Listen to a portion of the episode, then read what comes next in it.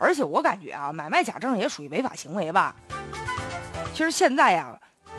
有些人除了买假证，还买一假的东西，什么呢？公章啊。眼下呀，你看这电商平台上啊，有不少就伪造的这种公章，而且呢，这个卖这个假公章的网店呢，真有不少。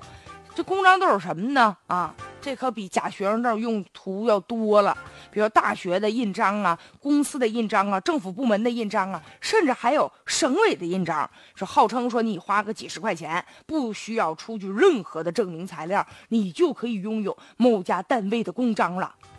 这公章呢是机关呢、团体呀、企事业单位使用的这个印章，为了防止啊这个某些不法人员私自刻了这个公章进行诈骗，侵害单位的合法权益，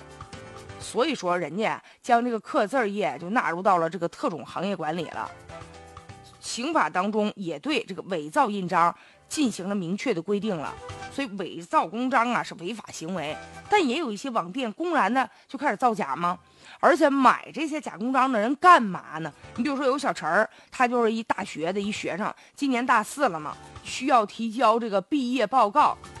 但是呢这个实习鉴定当中需要加盖单位的公章，他呢这个一直在考研，所以也没去实习去，没地儿盖这公章。倒好，自己在网上干脆买一个，自己想怎么盖就怎么盖。而且记者还问了，说这个客服人员，我问问某个中央新闻单位的公章能刻不？对方说了，你这个内容比较特殊啊，原价30，给你50，而且还把他那个公章的样子给记者就发过来了。按理来说呀，这都违法的，人家对方呢客服也说得很明白，我们都是偷偷做的。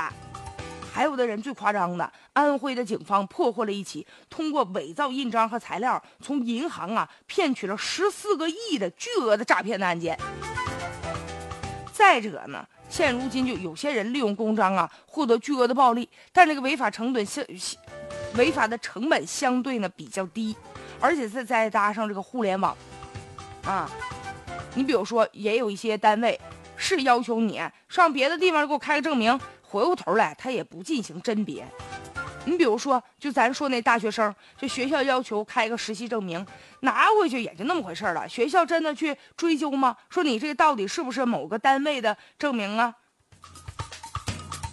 再有就是啊，其实这个网店呢是不是也难辞其咎呢？这个电商平台你负责管理啊，你这网店这些店主都在这卖什么呢？你不管呢？还有就是快递业，因为正常来说呀，这假公章都是通过快递来进行邮寄的，但咱们也说过是吧？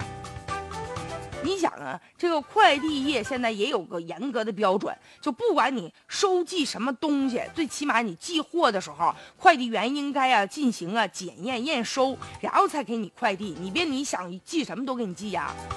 如果说在这个过程中快递员真的那么负责任的话，看一看的话，这个假公章是不是就没有人给他运了呢？